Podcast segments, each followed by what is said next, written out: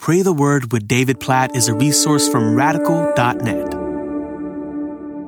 2 Corinthians chapter 9 verse 11 you will be enriched in every way to be generous in every way which through us will produce thanksgiving to God. I, I love this verse and its simplicity and the logic in it. So just follow it. It's really simple. You will be enriched in every way. So God enriches you. God is generous to you. God gives you and me so much. We are in enriched by the grace of God in every way. For what purpose? To what end? You will be enriched in every way to be generous in every way. So just as God has been generous to us, we are generous to others. His generosity toward us overflows in our generosity toward others. Remember the context of 2 Corinthians chapter 8 and 9 is giving specifically to help impoverished brothers and sisters in Jerusalem who are struggling in the middle of famine. And Paul's collecting an offering for them. And he says, You are enriched by God so that you can be generous, which through us, as we give this offering to the church in Jerusalem, will produce thanksgiving to God. So, did you follow that? God gives to us, we give to others, and others give thanksgiving to God. It comes full circle. This is the way the economy of God works. God, with all of his riches, riches is generous to you and me, then you and I are intended to be generous toward others in a way that then others give thanks to God for his generosity. Like we are an instrument of the generosity of God in others' lives in ways that lead to thanksgiving and glory being given to God. And so I want to encourage you today to live out your part in this simple, glorious picture. Live out your part in the economy of God. Receive generously from God today and then give generously to others as the overflow of God's grace in your life today in such a way that your life and your giving specifically leads other people to give thanksgiving to God, to give glory to Him because of His generosity toward you and your generosity toward them. Oh God, help us all to play the part you've called us to play in this picture. God, help us all to see your generosity in our lives, to see how you have enriched us in so many ways. And God, we pray that you would help us to be generous in every way. God, we pray that you would help us today to be generous with grace in others' lives and specifically generous with our giving to others in ways that lead to thanksgiving and glory from them to you. Oh, God, we, we pray for this in our local churches. Help us to give